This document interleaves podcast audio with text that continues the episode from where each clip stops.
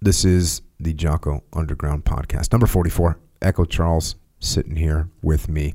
I've been thinking a lot about this term I heard a little while ago, but it seems to just be more and more important and more impactful all the time. The, the term is social contagion. Hmm. It, and it, you know, in a nutshell, it's like a fad, right? It's like a fad of something. But, you know, when you think of fad, you think of hula hoops, right? Or Rubik's Cubes. What you don't think of is something like suicide hmm. or cutting yourself, which is a, a thing that happens with people. They, they get into self harm. Mm-hmm. So, I, I was just reading a little bit about it. Some excerpts here from uh, psychologytoday.com. Starts off with this little example in 1774. Johann Wolfgang von Goethe published a book called The Sorrows of Young Werther. In the novel, the main character, Werther, shoots himself with a pistol after he's rejected by the woman he loves. Shortly after the book's publication, there were reports of young men dressing in yellow pants and blue jackets like Werther and shooting themselves in acts of hopelessness. This resulted in the book being banned in several places. The phenomenon of copycat suicides, which has been verified numerous times by research in recent decades, has become known as the Werther effect. I, we all, I also heard Jordan Peterson. I think he talked about it when he was on our podcast. If you have they they have like experiments or they have data that when they put suicide prevention signs up in a town or in a city, you know, call 1-800 if you're feeling depressed to help you get over suicidal thoughts. Suicide increases hmm. because that, that idea is getting in people's head. Hmm. Um, I guess that's not quite a social contagion. It's uh, to me that's the idea of this idea getting into your head, being placed there. The idea gets placed there. And if the idea wouldn't have been placed there, it's like a little seed that gets planted and then it grows. And the, but what I think part of the social contagion aspect is that right now there's so many ways that a seed can get planted in your head, right? Primarily social media. I mean, you can stare at this freaking little screen all day and have people pump ideas into your head. Uh, going back to this article, social contagion is more a general phenomenon extending far beyond suicide. It is the spread of ideas, attitudes, or patterns or behavior patterns in a group through imitation and conformity, among other factors. The American Psychological Association's definition of social contagion lists a few of the of those processes. So you got the first one is imitation, copying the behavior of another person or group intentionally or unintentionally. That's interesting, right? That's not even intentional. You see what everyone's doing, you kind of go along with it. In some situations, there can be also be an element of mimicry, in which people without conscious awareness or intent automatically copy other people's physical movements. That's that happens, and you know you hear um, like interrogators they'll they'll mimic people's movements to kind of build some rep, rep, what's the word Rapport. rapport with them Yeah. you know you put your hand on your head i put my hand on your head kind of Yeah. like show you that i'm along with you Yeah.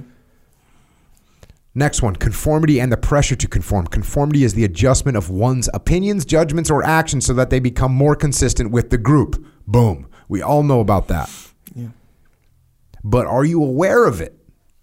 I think that's like the the overall underlying thread of my thought through this is are you aware of this stuff? Mm. Are you aware that's happening? Are you aware that you're imitating people? Are you aware that they're conforming to their ideas? Are mm. you aware of it? Are you thinking through things and actually questioning what you're doing or are you just going along with it because you're unaware of the fact that it's happening? Mm.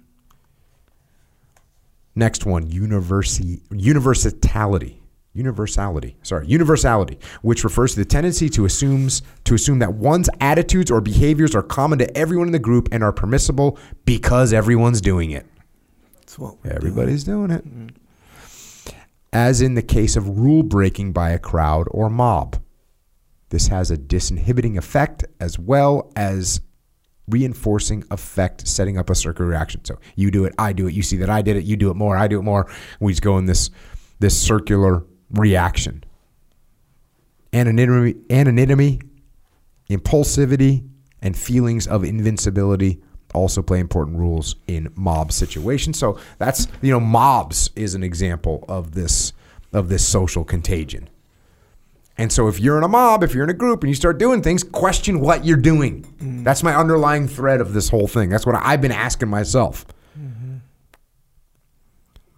It goes on to this other section. Some fa- some other factors mediating social contagion might include the need for approval or affiliation, sharing the other's goals or inferring or understanding their intentions and motivations, being quote inspired and impressed by the other and in some cases trying to gain recognition or even notoriety by surpassing the quote accomplishment of the other as in the case of antisocial psychopathic acts such as mass shootings.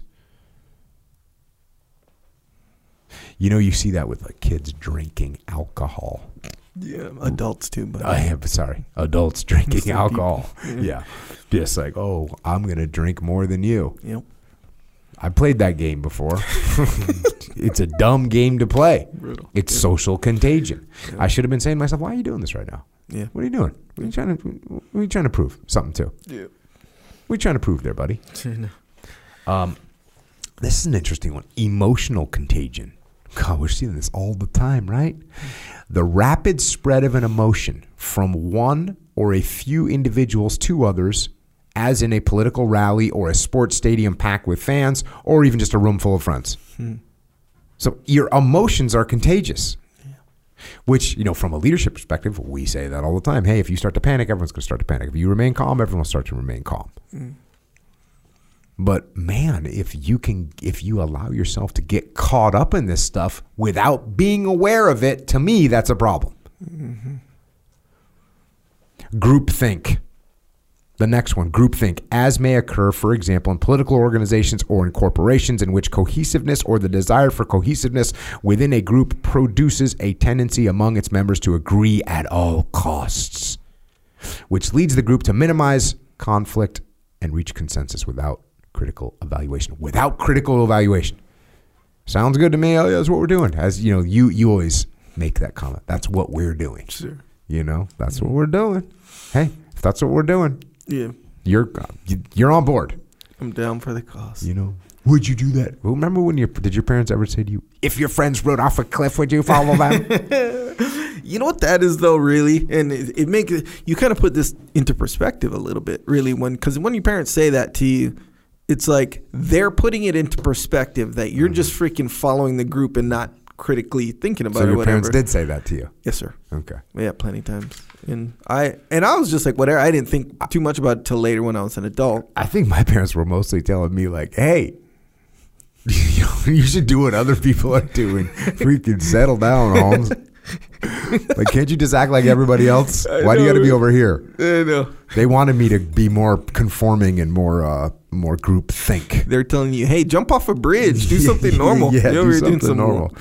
I was literally like I, you know, I was like a straight edge kid. Yes, sir.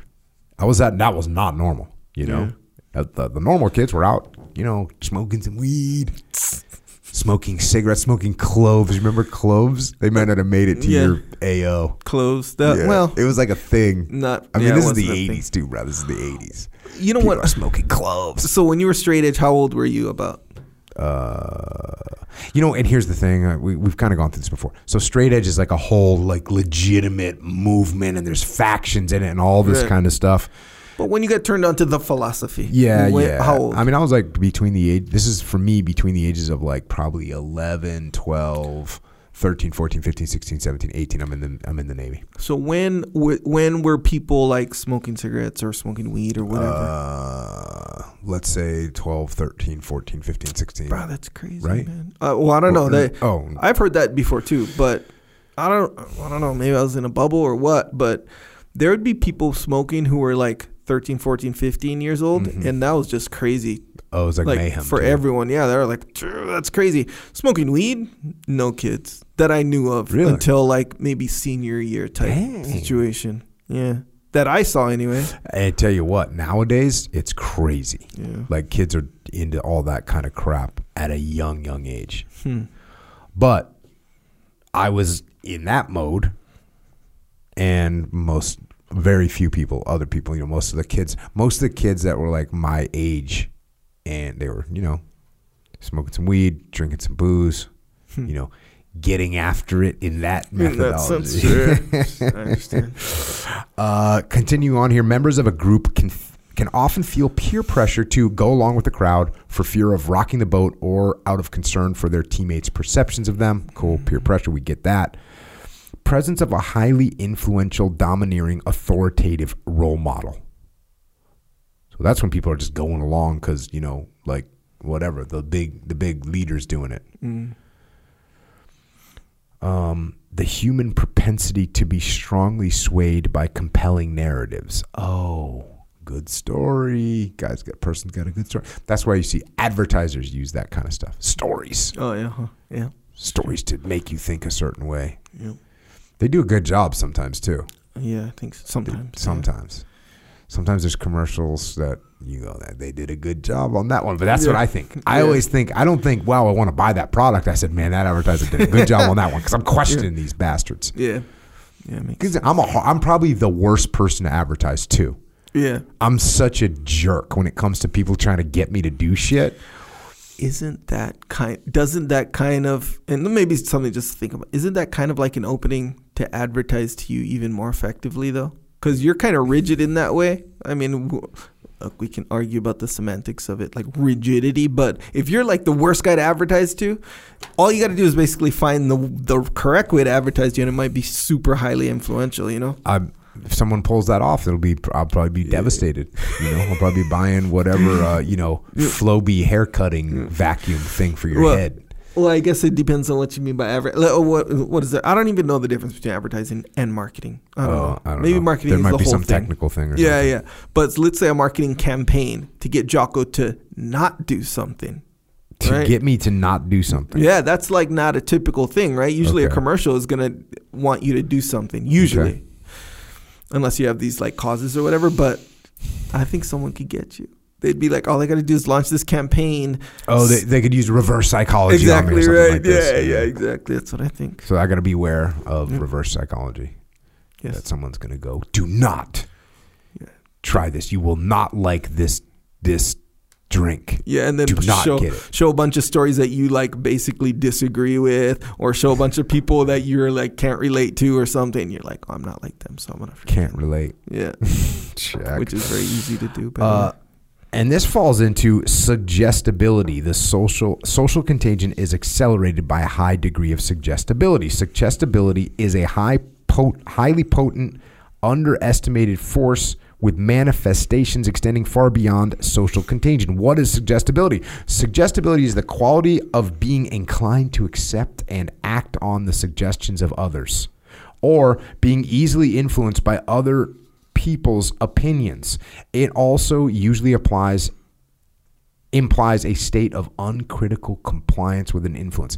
This is so I think to what you were trying to say about me a second ago, this is where I think I, I, I have a like a tendency just to be like, I'm not listening to this person that's trying to make me do something. Like, I have a real that'll piss me off. Now look, I'm not out of control with it. I'm not like, "Yeah," but I definitely am aware that my first reaction is going to be a pushback. Yeah. That's my, I don't show that, but that's my mm. internal mental reaction is a little pushback. Like, oh, Yeah, person thinks, oh, I, I have to kind of keep it in check so I can actually listen to what people have to say. But it's a, it's a it's a little bit of a you know internal discussion in my head.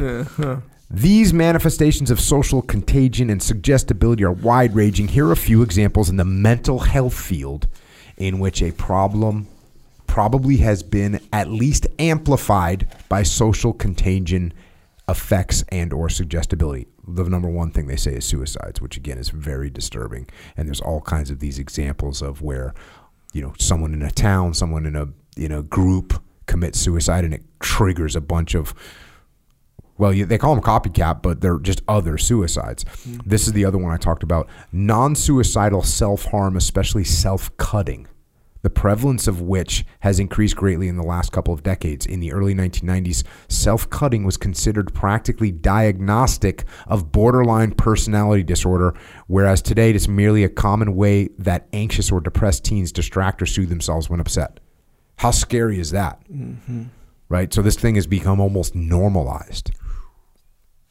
Mass shootings, such as school shootings, these have increased greatly since 1999, especially in the U.S., in what has clearly been shown to be a copycat effect, which they actually call the Columbine effect. Mm. Very disturbing. The apparent anxiety epidemic and mental health crisis in youth today. So th- they're suggesting that there's an anxiety epidemic right now. People are anxious about things and there's a mental health crisis with young people, and it, and that's they're giving this example as social contagion. So when you know little Billy goes to school, and little Freddie is like, I need to go, I need help, I need, I you know, I'm, I, what is it? Uh, I have trauma or whatever, and he gets some attention because of that. And then Billy makes Freddie get kind of on board, and they start this thing. Very scary. Uh, this is an interesting, interesting one. Mass psychogenic illness. What used to be called mass hysteria.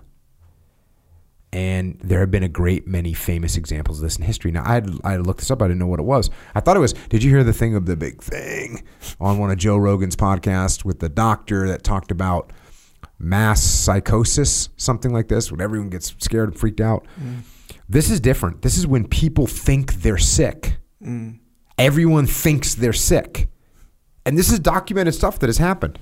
Everyone thinks they're sick. Like everyone all of a sudden, oh, I have a headache. I have a headache too. And this this, this psychogenic illness spreads.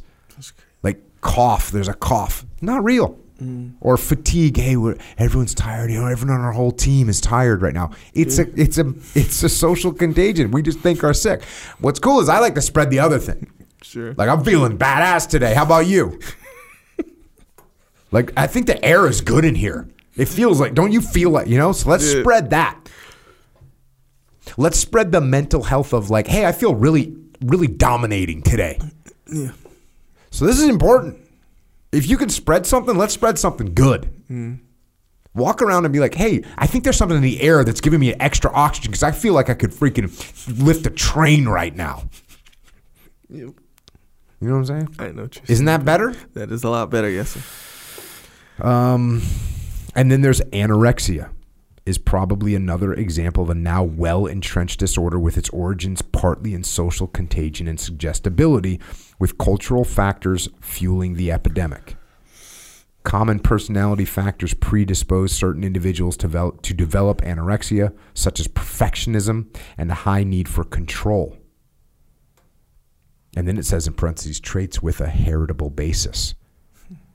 Cases of anorexia continue to be driven upwards by social contagion in vulnerable groups, sometimes quite consciously and intentionally, as social media sites that foster competition in weight loss between teenage girls in a race to the bottom.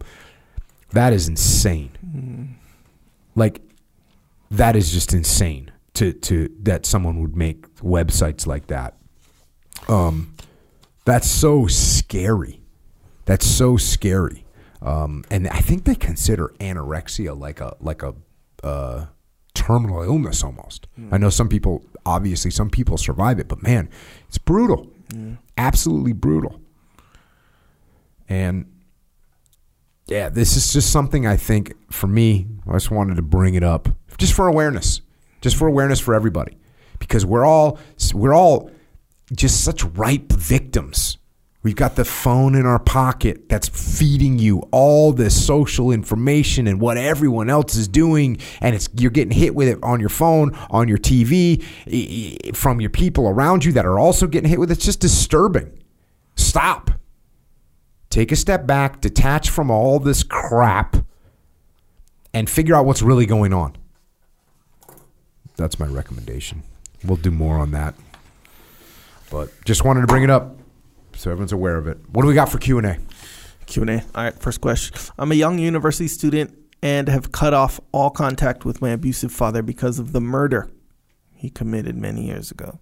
To this day, he keeps attacking my personal sphere. Do I share my feelings and thoughts about this with my girlfriend, or is the man, or is the man way of dealing with it to keep it for myself and not to inform her on it? Note: Any direct communication to him is given in to his desire for control. Uh, yeah, I mean, I, I think I would just not talk to this father again if he was abusive and he is a murderer. Uh, no sense talking to him. Cut off. Change your phone number. Good. You know, move on.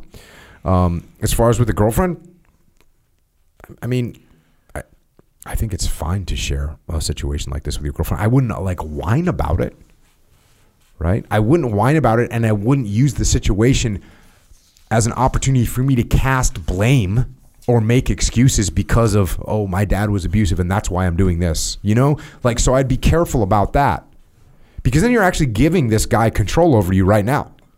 You know, when you say, "Well, my dad, I can't, I, I don't feel comfortable being in a relationship because my dad was a jerk." Okay, so you're still giving him power. No, mm-hmm. don't make any excuses. Own it.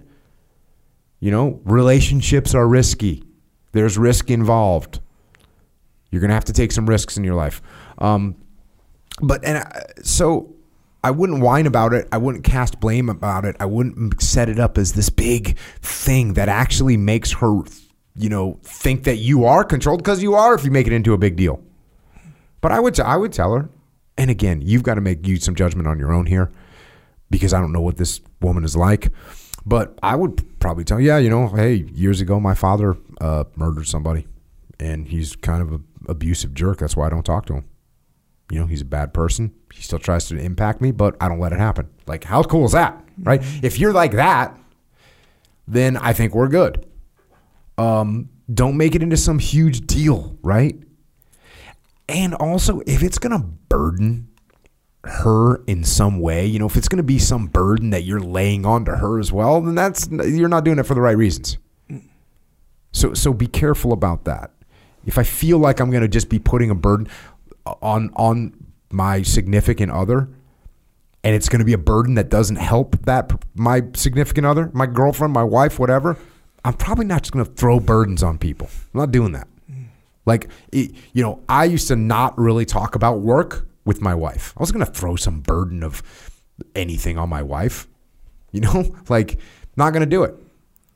Something happened at work, didn't go well, someone got hurt. I wasn't going to burden my wife with that. I, it's not going to do it. So I'm careful that then I might keep it to myself. If I think all I'm doing is transferring a burden to someone, I'm not. I'm probably going to just eat it, trying to hang on to the burden. But you, that has to be you. You have to figure that out. You have to be the judge. You have to make the judgment there. Um, part of being in a relationship is sharing the good and the bad. Also, part of a relationship is protecting and shielding people from awful things. Part of a relationship is helping each other. She might be able to help you work through this if she's that type of person, if she's a strong person, if she's had some kind of experience that she could help you. And and she also, like I said, she might not be able to do anything for you, but be scared of you or be scared of whatever. So, it, this question, I'm trying to give you some options and give you some insight from a detached perspective, but you're going to have to make the decision on this. And also, you don't have to make a giant decision and one night she comes home from work and you just say, My dad, here's the whole history, here's what he did. But you could say, Yeah, I didn't have a great relationship with my dad. And she goes, Why not? Yeah, he was kind of a jerk. You know, he, he used to get a little physical. And you can kind of leave it at that for now. And if she goes, "Oh my God," you know, I I I never wanted to be with you know, I don't know. If she starts to freak out, you know, you can back off a little bit. Or if she starts to say, "I, I feel so horrible for you," and and all of a sudden you're transferring a burden to her, maybe you can back it off and say, "Yeah, you know, it happened, but um, it's okay now." So you're gonna have to make a decision on this. Um, I don't know you or this woman close enough that I can that I can really tell you exactly what to do, but I can tell you what to watch out for. That's about what I got for you on this one. So don't let this look. You said you cut him off. You don't want him to control you. You don't want him to influence your world. Get him out of your world. That's what I got. it's interesting. You said uh, you mentioned you said it real quick, but How like if you're talking about something that happened to you in the past and that's why I'm like this, you know, kind of thing. You're kind of like letting it control you still, sure. you know, and if it's a person or whatever, man, that's like something kind of critical to remember, you know, because kind of like there's kind of two ways to see it. Or maybe they're just one with two parts of it or whatever, but like you can be like, oh yeah, this happened to me in the past. So that explains a lot about me now. And that's, you know, good information to have and all that but or you could use it as like an excuse to be like, well, I'm just like this. It's who I am, you know, kind of a My thing. My parents got divorced. That's why I'm not. Uh, that's why I can't commit to you. yeah, it kind of excuses you Instead of just bit. saying, "Hey, look, I don't think we're right." You know, your chicken that you make is dry. it's messed up, bro. Uh, but but interesting. there's an inside joke there. If you all of a sudden think I'm a jerk, my my wife for many years made dry chicken. Um, I actually talked about it on one of the early podcasts. She got sent thousands of recipes, and she cooks the best chicken in the world now. So, but it was a joke. Take it easy, everybody. Take it easy. Actually, I didn't know that. That's pretty good. That's good repercussions, right? You didn't know what? that now she has many, many recipes. Oh, yeah, from yeah, the yeah. people. Yeah. you know, and now she makes great chicken recipes. She makes the best prime rib too. Yeah, we were talking death row meals the other night. Death yeah. row. Oh, right, yeah, right, like right. lastly, yeah. like you're going to die tonight. Yeah, you know, what going, up? going into the chair. yeah. You know, I was Wait, going, you, you and your wife were talking about that. yeah, my whole family. We were just talking death row So meals. what's your jam? What, what was the jams that came up? Uh, yeah, for me it was it was my wife's prime rib. Yeah, Yeah, primary. You, you get the correct one, bro. That's kind of the one, right? yeah, it's so good. Bro, there's this place. I forget what it was called, it, but you get you, the best rib I ever. I forget what the place is called. It was one of these places in L.A. what's wrong with you? I know it was in L.A. Mm-hmm. And then you for But we're dessert. not going to LA, so don't worry about it. yeah. you know, I'm probably never going back there either. But for dessert, you can get one of those cookies. Oh, cookies with ice cream on it. No, no, yeah, yeah. There's ice cream on it, but it's made in a pan, In a pan, yeah. and it's still in the pan. Yeah. Yeah. We're fully aware of these scenarios. Yes, sir. But the point is, yes, prime rib. I think you're right. Yeah. Do you like? You don't like lobster, huh? No. No. What about crab legs? No. No. No. Fucking. guy. Yeah. But you like ribeye steak though. Hell yeah. Okay, so if okay, the perfect prime rib, the perfect one that you Mm-hmm. can ever imagine, or the perfect ribeye. Which one? Prime rib. Oh shit. Yep. Prime Yeah. rib. I God, dig it. My wife's prime rib, man. It's good to go. Good to go. All right, next question. I was wondering how to deal with people who think that events control their emotions rather than themselves. Also, how to deal with excuse makers and weak mindsets. Huge fan of your podcast and hope you will reach out. Oh, well, I don't let people who think that events control their emotions control my emotions. you get it? You see what I'm saying? Here, bro. How do I deal with people like this? Well, they don't bother me. I treat them with respect. I help out if I can. I try and understand their perspective. Uh, I listen to what they have to say. You know, I might indirectly try and help them gain control over their emotions because they probably could use some help in that area. So that's what I do. As far as uh, excuse makers and people with weak mindsets, you know, they don't bother me. I mean, how do I deal with them? I, do I have to deal with them? I, uh, I might try and help them again. I might try and help somebody. Um, now, look, if someone's an excuse maker, I, I might not go into business with them, right? I might, but I might go watch UFC with them. That might be like, hey, you want to go watch UFC? Yeah, cool. Sure. You know, that's fine. I'm not. What are they going to make an excuse about? You know, like, hey, uh, I, I forgot to pick up. Hey, did you bring the? Did you bring the steak? Oh, I, I was gonna, but I, you know, I was running late because whatever. Oh, they made an excuse. Oh no, right? I already planned for that. I ate before I went, bro. Mm. So, yeah, it's just it's just like to me, um, it's kind of an interest. It's kind of a, it's a little bit of a funny question, right? Isn't it? Mm. I A li- see what just you're a little saying, bit like yes. how do you deal with people that have that think events control their emotions? Right. How do I deal with them? I they don't affect me. Right. That's my answer. They don't the the just same way that this person doesn't like other people that can't control their emotions and thinks that events control their emotions. That I feel that way about someone that lets people control their emotions. I'm not letting it happen. Right. So that's my recommendation. is why, why are we super worried about someone else? I might try and help them, but they're not going to make me have a bad day. They're not going to make me have a bad outcome. Right. They're not even going to make me go to watch a UFC and not have food because I already thought of it. You know what I'm saying? Yeah. I'm not relying on people that I know I can't rely on. So yeah, man, I wouldn't, I wouldn't, I wouldn't. The only thing I would be worried about here wouldn't be them; it would be me because I'm letting people make me mad. How do I deal with people? Oh, I, I don't have to deal with people. So, um, yeah, I focus on what I control, do my best to help other people out if I can. But I think that approach has worked pretty well for me over the years. That's kind of, I mean, that isn't that kind of like a version of extreme ownership as far as that goes? Because yeah. if you're like, hey, everything's my responsibility, Yeah. so like, so Yeah. if someone else makes an excuse, that has no be- bearing on anything. Really, it's my responsibility. Yeah. And man, so even and maybe it's just me having trouble, but extreme ownership, the uh, the concept, the philosophy, the approach is like I'm like discovering new like depths of that. Not necessarily in practice, but just as far as like the concept, which translate into practice, of course. But I'm discovering new and new layers of that, like even now. Because it's like you it's like things that i missed you know? Where it's like um like the idea of just the idea of hey this is all my responsibility like all of it. There are there are things that you kind of forget that you consider not your responsibility and you forget about that you know because you just it's like a foregone conclusion oh that's not my responsibility but it like It is. yeah you know bro you discover like all kinds Well, of this things is a good example of this guy right here. And he, you know, he's probably his whole life's been frustrated by people that were, you know, uh, uh, oh God, I can't believe Echo's losing his temper again. Yeah What, what am I doing? Yeah. I'm losing my temper You're about you. doing the same. Yeah, that's so don't do right. that. After Echo loses temper, I don't. Doesn't impact me in a negative way. Like Mm-hmm. now, I might say to you because I want to help you, be like, bro, what's making you mad, man? Is that going to help you make a good decision right now? I'll be more indirect. You know the deal, but Yeah.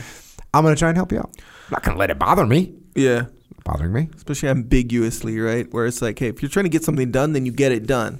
Either way, you're gonna handle it the same way. It's kind of like, um, like what you just said. It's kind of like yelling at someone to be quiet, yes. right? Kind of the same. I mean, conceptually, Very, very s- similar scenario. Just be careful, man. be careful. What do we got next? All right, next question. Jocko mentioned in passing that he has a cold plunge at home.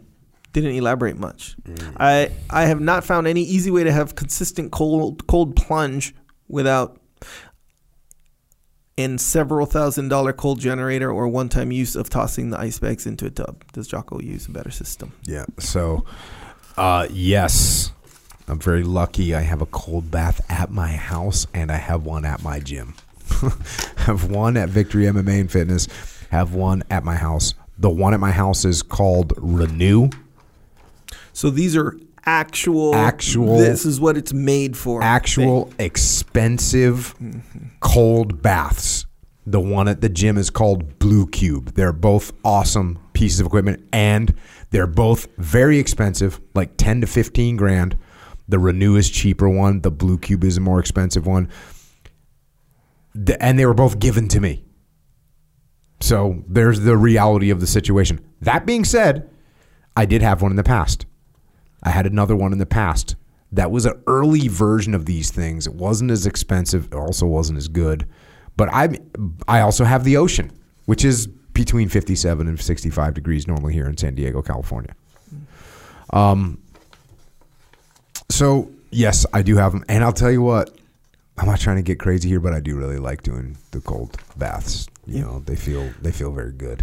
They and you get you get conditioned to them where you can just jump in there and it's good, and they definitely make me feel better. They they really do. I, I and I'm not a scientist. You're not? I'm not uh, Andrew Huberman, you know, who knows everything. Hell yeah. And I know he's done a bunch of stuff about it. And he's a scientist. You could listen to him. You, I can just tell you what I think. Right? My my opinion has a lot less value than his.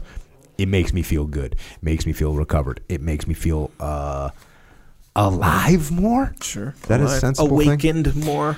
Yeah. So I talked. You know, and I also talked all through. I talked through this with Tim Ferriss uh, like I was I think when I was originally looking at getting one or something and he he had done a bunch of research and he's a much more thorough researcher than I am when it comes to this kind of thing and one of the things that he's he was and actually no he I want to say he reached out to like a physicist friend of his that like ran the thermodynamics of the best way to most efficient way. And he was like look the, the cheapest way to do this is have an ice machine and throw ice into a bath when you want to get in there. That's the cheapest way. Because to make ice the way they make ice and keep it frozen I don't know. To try and keep water consistently cold is very inefficient. Uh, some people have you ever seen people do the DIY chest freezer? You know what a chest freezer is?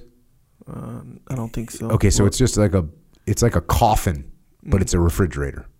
Oh yeah, yeah. Yeah. Like you put in your basement. Yeah, you or put it in your whatever. basement. Yeah, you yeah. have your all your elk in it. Yeah, yeah, You know? fully. So I have one of those, and they're they're only like two hundred bucks, and mine is big. Mm. But uh, and s- there's like people convert those into ice baths. I don't know anything about it. Be careful. I was Yeah, I get know, right? electrocuted and shit. Like I, I don't know, man. Keeping so you, there's some I saw I saw I've seen some like YouTube like how to make one and you Mm. buy the, the stuff and whatever. So maybe you can take that route. I don't know. Keeping water cold is expensive and energy ineff- inefficient. And all the actual systems that are out there are expensive. So you know, doing the ice, just having a little ice machine and throwing ice in there is one way to do it. Cold water out of the tap, depending on where you live. You know, if cold water on the tap is cold enough, depending on where you live and what time of year it is and all that. Uh, cold showers. You do the cold showers, right? Yes, sir. Talk to me about it. Maybe this person could just go cold shower route. Well, they're very like ice bath is way more Cold. effective. yeah, way more cold, more effective, Mm-hmm. uh, and I'm more unrealistic for sure. But cold shower is good, Mm-hmm. and yes, I take cold shower every day. Same deal, same results. I don't. Do- what's the what's the protocol for the cold shower? The cold everyday cold shower Every for you. day, But what's the protocol? take a cold shower. What time? Uh, when I wake up, like first thing, you know, I go, you know, what's the whatever your wake up routine. Okay, me, wake up, brush teeth, cold shower, get out, water, drink water. That's it, and then continue. You just go into the cold shower Yes. out of the gate. Yep. There Wait, as opposed to what? I don't know, like oh, you get done working out, cold shower. Oh no, no, no. Because to me, it sounds like an extra step that I wouldn't probably take. Oh yeah, because you work out first thing in the in the morning. Well, Yeah. yeah. Um, I guess it depends on why you're doing the cold shower. Here's the thing: the cold shower or ice bath experience after workout is way different than before or right when you get up. it's for way it's like different. a whole. It's like a different thing. I th- at the end of the day, I would imagine you do it in the morning to like wake yourself up, right? Well, there's a lot of reasons. Yes. So I guess apparently, like the um, what do you call it? It's like the physiological response to the cold Mm-hmm. shower, like produces like an increase in a bunch of good stuff. Um, and with that, yes, you wake up quicker and like all this other stuff. Um, and you know, it has to do with your hormones and whatnot too. Now, I'm not saying, and I, because the fact is, I don't know how how those effects differ when you wake up versus when you get in after you work out. But I'll tell you this right now: if you're sweating and hot from a workout, and you jump in the ice bath, depends on how cold it is. Um, it's not that much of a shock. It, uh, there's a big part of it because I used to do this after football. Because you're hot. You're all hot, and it's like a relief. There's like a relief feeling, you know. So I would imagine physiologically, it's a different process Check. rather than a freaking You're co- you're in bed and you're like kind of warm, and then you go into cold. yeah. Especially when you get out of bed and it's like, dang, it's kind of cold out here. Like not freezing, like in Big Bear. Like when I go to Big Bear, I don't do it. I don't do Oh, you don't stuff. do it? No, Oh, let bro. I can't do it. I can't do it. Uh, only one. wa- Well, so look, I don't have, I don't have a quote better system. That's what the actual question was. I don't have a better system. From talking to Tim Ferriss, who ran this through like one of his physicist friends, the most efficient way is get an ice machine and put dump ice in there when you want to jump in there. Yeah. And one thing that is good is with the ice baths, like a like a jacuzzi, because it's warm, it makes stuff grow in it faster. You know, like it becomes dirty quicker. Oh, yeah. And you can get a very small. Like you're not going to lounge in an ice tap in an ice tub. So that's why you see people just getting in like a you know a barrel. Yeah. You just get Like in a big barrel, throw some barrel. ice, yeah, big trash barrel, jump in there. Yeah. You don't need to lounge. You're just gonna sit in there for five minutes, Right. five minutes, maybe seven minutes, maybe three minutes. I guess, I guess you only really need to be in there for three minutes to get the effects. Yep. But I like to go five to seven. Uh, oh, one last thing. In my opinion, maybe you could do a shorter thing, but uh, doing like for me, if I, when I've done five minutes or seven minutes and then went and did jujitsu, I didn't like it at all. I was all cold. Yeah, if Like- you go like cold- directly, not yeah, yeah. not cold like not cold like uh, hey, I'm I'm shivery, but cold like my muscles are cold, Yeah. stiff. I didn't like that at all. Yeah, I don't sa- do that anymore. Same with football. Post jujitsu, hey, good to go. Not pre jujitsu. yeah, same with But football. you know, you ever been to cryo chamber? Yeah, Cryo chamber. I've done pre jujitsu and I kind of liked it. yeah. So I didn't. it's a I didn't. different thing. I didn't like the. I mean, I didn't dislike it, but the cryo thing, I I was like, whatever. It was real. I didn't feel anything, to be honest with you. Like I felt the cold air, which was cool. It was a cool experience, Yeah, yeah. but I was like, uh, I liked it. I like the cold air thing, and I I think that's more of like a wake up thing. Like that's when you're when you're talking about the morning thing. I think that's what the cryo. is- yeah. I think that the cryo is. I like that cryo thing. Oh yeah. So there you go. All right, next question. My wife has been taught to believe that men and women aren't that different. She seems to think that vast differences between her and I are an exception to that rule, along with her parents and my parents and our two children one girl, one boy. While she acknowledges I am much larger and stronger than she is, and that I'm far more logical and mechanically minded, she doesn't seem to appreciate how vast the differences are. The lack of awareness concerning the, the scale of these differences, both mental and physical, is so baffling to me that I have no way to rationalize it other than it being a result of ingesting various forms of media over a lifetime, as it appears to be so obvious otherwise. The problem isn't one of simple pride, but one of how these differences leave us better suited for different roles, and how the lack of this, this understanding complicates raising two children. Here's my question. How should a man deal with a wife who has been taught that men and women aren't really that different and subconsciously believes it to a greater degree than she wishes to admit? This has historically caused problems during our relationship and marriage, but I love her dearly. So how would I deal with this? Well, first of all, I probably wouldn't make that big of a deal of it, and I probably would not really make it have a big role in my relationship. Um, why would I need to? I don't. I don't know where this would come up. Um, Billy likes trucks, and Sally likes dolls. Hmm, that's fine with me. And I don't say. I don't say that's how they're genetically programmed. Do you see the differences? No, I I don't do that. Mm-hmm. Hey, I tried with my. I have three daughters and one son. I was, you know, I made every effort to make my daughters like tomboys. You know what I'm saying? Yes, I understand. But they would, they would find, they would find dolls, and they would like make dolls, and they would be like little moms and stuff like this. And so then, by by the time my son came, he's got now two older daughters that are, you know, have princess wings or whatever like these little kids have. And this kid, my son, would just like oh, 100% only play with a truck, only play with a little machine gun, only play with, you know, uh, a bulldozer.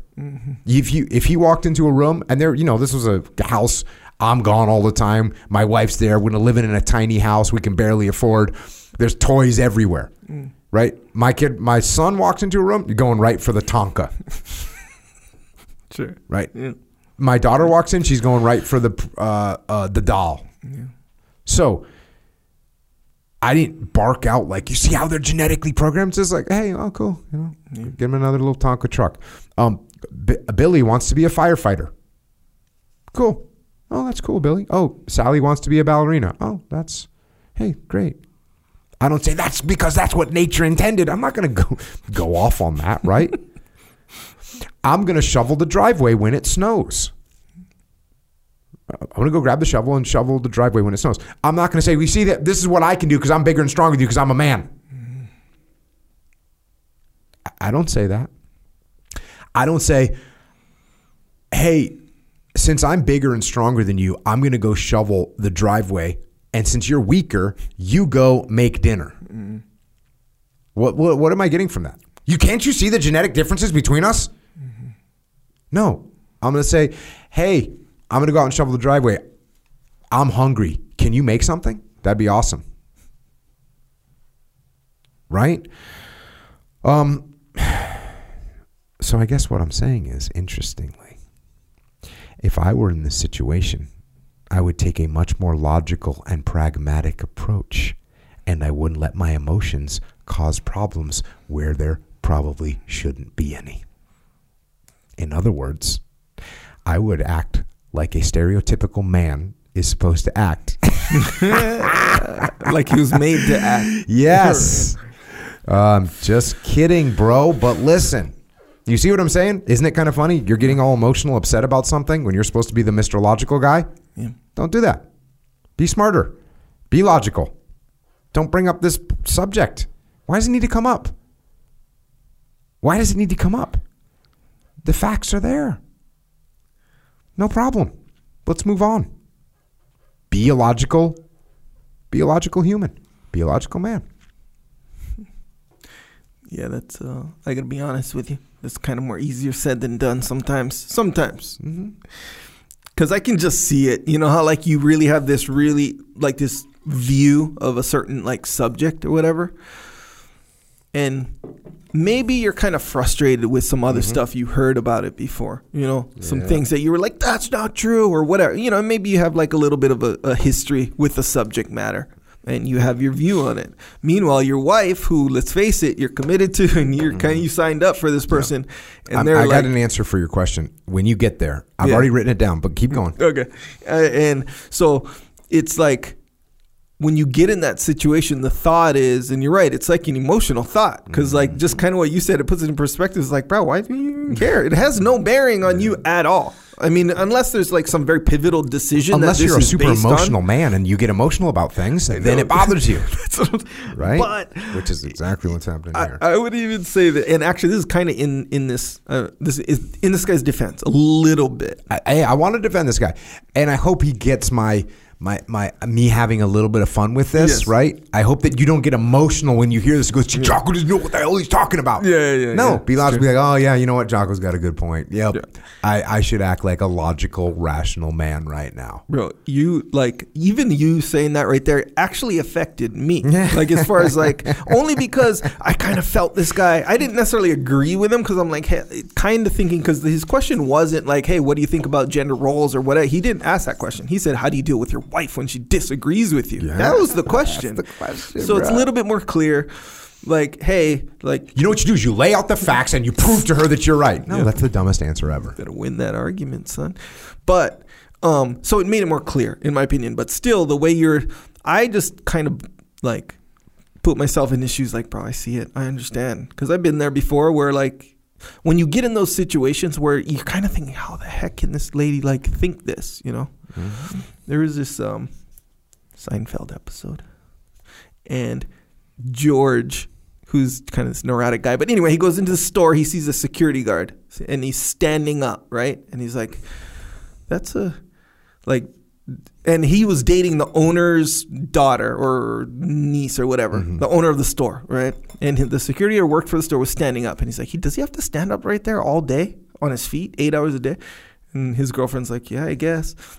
He's like, doesn't that bother you that a guy has to? That's brutal, right there. You got to stand there all day on your feet or whatever. Doesn't that bother you? Aren't you concerned about the security guard? The lady's like, no, not really. And then he thinks to himself, like, how can I be with this girl? She doesn't like. She doesn't see what, uh, what's wrong with this picture. kind of, it's the same thing where like he thought a certain thing. She was like, I don't think this. I think something different. So it's like, man, how can I be with this person when they think so differently about this issue? But the trick is, brother, this is not very. That's not a big deal in your guys' relationship. Yeah, unless you make it one. yeah, let's make it one Uh, exactly right. The answer I wrote down to your question, which you sort of got veered off on a Seinfeld episode, which is fine. Sure. But, it- but we kind of addressed it a little bit when we said, "Oh, you got to win the argument." What we were saying, and when you said that, and I was indicating that, is Mm. you got to play the long game and you got to take the indirect approach. You're not going to change your wife's mind by laying out facts for her and showing her how in egalitarian, you know, playing her a bunch of Jordan Peterson videos, and now she goes, "Oh man, I wish I would have." Thank you. Yeah, thanks for She's not, it's not going to happen. yeah. So what you do is you take the indirect approach and you build a great relationship with her and you play the long game and over time you have intelligent discussions where you find all the points that you possibly can to agree with her and the more you listen to her the more she's going to listen to you. So that's my answer. Yeah. That's a good one. So the uh, the same subject, I guess. But so did you? I told you this right, where the where a man, a male brain and a female brain, generally speaking, because they're anatomic anomalies or whatever, but. The man brain or the male brain, female brain are different. They work different. So, uh, how it looks in the real world, men are better at certain things, like tested better at certain things, and women tested better at certain things. Did I tell you that? One of them was uh, drawing a bicycle. Yeah, We had that discussion on an early podcast. Yeah. We had we had people that were not happy about your statement. Doesn't matter. Yeah. Yeah, I, will, I, yeah, yeah. I No, didn't even know how to even feel your about statement. it. Yeah. It wasn't even your statement. It was just a fact. a thing that I saw. Yeah. So I was like, cool. So basically, it goes like this. If you don't know about it, this is what it is. A f- the female brain can't draw a bicycle. Like what it takes to draw a bicycle. Wait, no, let me let me let me rephrase what you just said. Mm-hmm. In tests, it was more likely that a female brain would not be able to draw a working bicycle. Less less female brains could effectively draw a working bicycle than male brains. Yes, Because what you said was Yeah, you're right. women can't draw Absolute- a bicycle. Yeah, yeah. is not true. Exactly right. So, well, I don't know if it's not true or not. But here's It the, is okay, not true. Let me state the facts then. You're right because you make a really good point right there, where you can't just be like girls can't do it. Like I'm this expert on girls can. Just like you can't say, "Oh, girls can't run this fast," because a bunch of girls Yeah. can run that fast. Yeah, And, exactly. you know, that- so you can't make these. Now you could say most men can run faster or Yeah. whatever. Maybe that maybe run's not the good one, but most men can lift deadlift more. Yeah. That is a true statement. Yeah, but you're you right. can't say all men can deadlift more, and you can't say that some women can't deadlift more than some men. So this is all. yeah, yeah. I just want to make sure we clarify that. But this one is a little bit more rigid, only because the t- the The and task here's is the very thing. specific. Here's the thing. I didn't do the study. I watched this on a on a Discovery Channel Mm-hmm. episode of some thing. They were trying to do something, and this is what I watched. So they did an experiment to figure out the differences between male and female brains. So Mm-hmm. one of the tests was because they came to some hypothesis. So one of the tests was to see if they could draw a bicycle. draw right? a working bicycle. Yeah, working by exactly Right. right. You draw a bicycle. It doesn't have to be an artist, like awesome shading and all. It's just a working bicycle, right? Right. And you, they got 32 males, I think college level maybe. Uh, I I forget what level. Males, 32 females. All males could draw it, no matter how good their their prof, uh, proficiency of drawing is. All males could do it. No, no females could do it. So they were like, okay, it's and it's because of the thing is they weren't trying to figure out who could draw a bicycle and who couldn't. They were trying to figure out a specific element of the way men think versus Right. women. So their um, next hypothesis from that or whatever was that guys, men, or maybe it was like the conclusion, I don't know, but that males draw map in there because another one was like directions, right? So males draw a map in their head where they go. So they can orient themselves a little bit more accurately, intuitively. And again, most men. That was their conclusion. Right, You See what I'm saying? While females, the, how they navigate is they look for uh, what do you call landmarks? Landmarks. Yes, exactly right. So that was kind of the that was what that was. Another one, another experiment was packing items into a trunk that could barely fit in there. You'd have to pack them correctly. It's mm-hmm. like it has, to do with spatial awareness or something like that. And all men could do it, no women could do it again. Actually, this one I think it was like a some women could do it, Right. but this one but it was outweighed. It was like the conclusion was was pretty kind of clear Right. given given the experiment. I don't Yeah. know all the parameters, so I There's also like women are better at at listening to two conversations at the same time. Yes. So the the conclusion for that one is um, is women have less affinity for like deep focus and more diffused focus. So they can handle more things at once coming at them. But if it requires deep focus, the male will be able to achieve deep focus more. Generally speaking. Generally speaking, yes. I got to keep you out of trouble, Oh, bro. yeah. You're gonna get, people are gonna some women are gonna come at you if you keep this up, bro. the thing is, you're you're absolutely right, and I I too, in fact, I think that that's really important to make that distinction because when you're talking about men versus women, you're talking about groups. Mm-hmm. So if you talk about individuals, it's like the group dynamic kind of breaks down because yeah, all you got to do is find the one girl who can do it and be like, so now you you said women, that's a woman. So technically, what you said is not correct. See what I'm saying?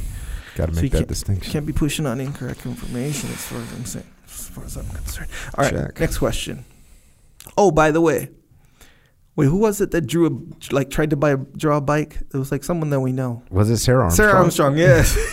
I think it was like wrong. Did it something. work? I don't think. I think there's like a joke baked in there. So I don't know something. But if you're I think it worked, and if I remember correctly, I think I think she drew a good bicycle and was like, "Here you go, Echo." no, I think she drew a junk bicycle and then like drew like a, it like photoshopped a picture of me on it. Out Oh. of anger or something like that. I don't know. I forget, I forget the joke. It was a good one, though. But if uh. I would say this, I it would be interesting because I've done that experiment. Like ever since I saw that, which was a long time ago. Mm-hmm. Anytime it's come up and, and a female would be around, I'd be like, yeah, let's do it for fun. And, the, and zero, none, not one single one has done it. And and I've d- countless people I've done it with zero. And what they always say is, oh, I'm not good at drawing. But that was part of the experiment Yeah. A lot of people weren't good at it. It doesn't matter how proficient in drawing you were. See what I'm saying? Mm-hmm. You know who I think could do it? Like an actual female, like artist who draws things with bicycles in it. Yeah. Well, that's true, obviously, Yeah. But I wonder how. but that's not really the test. Nope, it's not correct. Check. Next question. Let's go one more question. My girlfriend has recently broke up with me to focus on herself and find herself. Come to find out, she had cheated while we were to- while we were together. Everything was perfect in the relationship, and I'm trying to get over this heartbreak and feeling like I wasn't good enough. How do I overcome this situation? Uh, everything was not perfect. Everything was not perfect, my friend. It seemed like it was perfect because she was lying to you. She is a liar.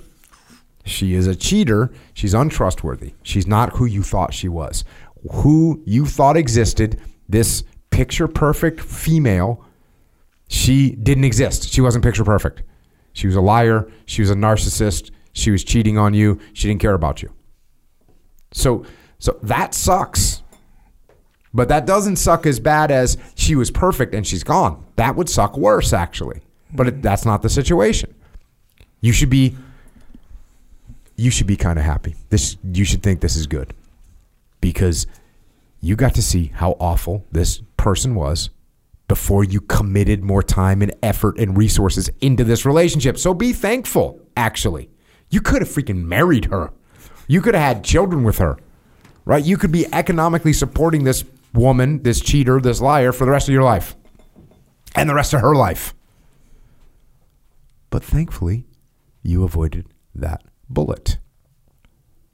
This is a, a thing to be thankful for. She didn't exist the way you thought she did. So there you go. It's the end of the conversation, really. It's the end of the conversation. Because she didn't exist.